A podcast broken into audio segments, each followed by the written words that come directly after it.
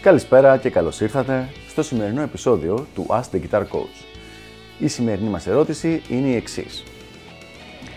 Ιδιαίτερα μαθήματα ή οδείο για να μάθω ηλεκτρική κιθάρα; Μια πολύ συνηθισμένη ερώτηση λοιπόν για έναν αρχάριο κιθαρίστα ο οποίος θέλει να ξεκινήσει την ενασχόλησή του με την ηλεκτρική κιθάρα. Και εδώ θα ξεκαθαρίσω ότι από τη δική μου άποψη, από τη δική μου εμπειρία, η οποία ναι μεν δεν είναι μικρή, αλλά είναι προσωπική και δική μου εμπειρία, το ξεκαθαρίζω και πάλι αυτό. Ξεκάθαρα λοιπόν, ιδιαίτερα.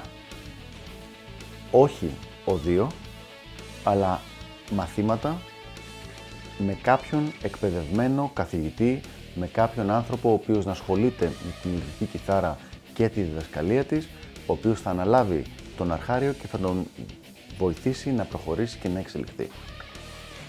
Γιατί το λέω αυτό; Το οδείο έχει σκοπό να κρατήσει ένα μαθητή όσο περισσότερο γίνεται. Και να τον κρατήσει όσο περισσότερο γίνεται εννοώντας χρονικά. Δηλαδή, αν είναι δυνατόν να είναι ο μαθητής μέσα στο οδείο για 15 χρόνια, τόσο το καλύτερο. Σε αντίθεση με αυτό, ο καθηγητής που κάνει ιδιαίτερα θέλει να προχωρήσει ο μαθητής όσο πιο πολύ γίνεται στο μικρότερο χρονικό διάστημα.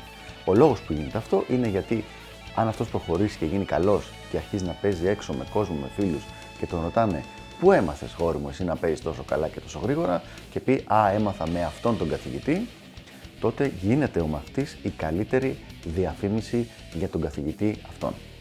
Άρα το συμφέρον του καθηγητή είναι να προχωρήσει ο μαθητής όσο πιο γρήγορα γίνεται, ενώ το συμφέρον του οδείου είναι να κρατήσει το μαθητή όσο περισσότερα χρόνια γίνεται. Ο δεύτερος λόγος για τον οποίο προτείνω ένας καινούριος κιθαριστής να κάνει ιδιαίτερα μαθήματα με έναν καθηγητή κιθάρας είναι λόγω κόστους. Δηλαδή, επειδή αν κάποιος πάει σε οδείο χρειάζεται να πληρώσει τους χώρους, το επιχειρηματικό ρίσκο του επιχειρηματία του οδιάρχη, ενώ όταν πληρώνει μόνο τον καθηγητή για ιδιαίτερα, όλα τα χρήματα είναι στον καθηγητή, άρα με τα ίδια χρήματα παίρνει καλύτερη ποιότητας καθηγητή. Χωρίς και πάλι αυτό να είναι απόλυτο, αλλά αν έχει γίνει μια σωστή επιλογή, τα χρήματα αυτά αντί να μοιράζονται ανάμεσα σε οδιάρχη και σε καθηγητή, πάνε κανονικά στον καθηγητή, άρα έχεις πρόσβαση σε καλύτερης ποιότητας καθηγητή. Αυτό λοιπόν είναι κάτι το οποίο ειδικά εν καιρό κρίσης μπορεί να είναι αρκετά μεγάλη διαφορά. Δηλαδή, αντί να δίνεις 150 και 200 ευρώ το μήνα σε ένα οδείο, μπορεί να είσαι με τα μισά χρήματα σε έναν πολύ καλό καθηγητή ή μερικές φορές και τον ίδιο καθηγητή που θα είχε το οδείο. Ο τρίτος και τελευταίος λόγος για τον οποίο και πάλι θα πρότεινα ιδιαίτερα μαθήματα είναι γιατί το οδείο έχει ένα πολύ συγκεκριμένο πρόγραμμα σπουδών το οποίο είναι στάνταρ για όλους τους μαθητές. Αυτό σημαίνει ότι δεν διαφοροποιείται αν ο ένας μαθητής θέλει να μάθει blues κιθάρα, ο άλλος θέλει να μάθει rock, ο άλλος θέλει να μάθει gent, ο άλλος θέλει να μάθει death metal και ο άλλος θέλει να μάθει neoclassical.